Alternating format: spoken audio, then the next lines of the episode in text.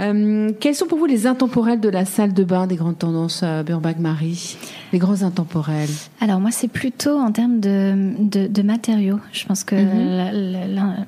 Le, synonyme de l'intemporalité, c'est vraiment la céramique. La céramique, euh, voilà, ça fait partie de la salle de bain et ça restera quoi qu'il arrive, euh, l'intemporel euh, pour son côté naturel, son, son côté très classique, très pratique, et puis très moderne finalement, parce qu'aujourd'hui, avec toutes les innovations qu'on peut proposer sur la céramique, on peut la rendre très moderne par sa forme, par son épaisseur, voilà.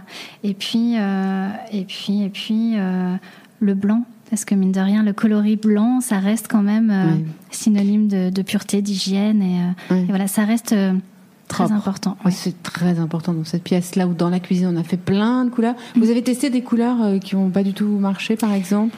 On a testé des couleurs, mais qui ont très bien marché. Par exemple, l'aubergine a eu euh, sa, sa, grande période. C'est joli d'ailleurs dans une salle de bain. Mm, mm. C'était il y a quelques années maintenant.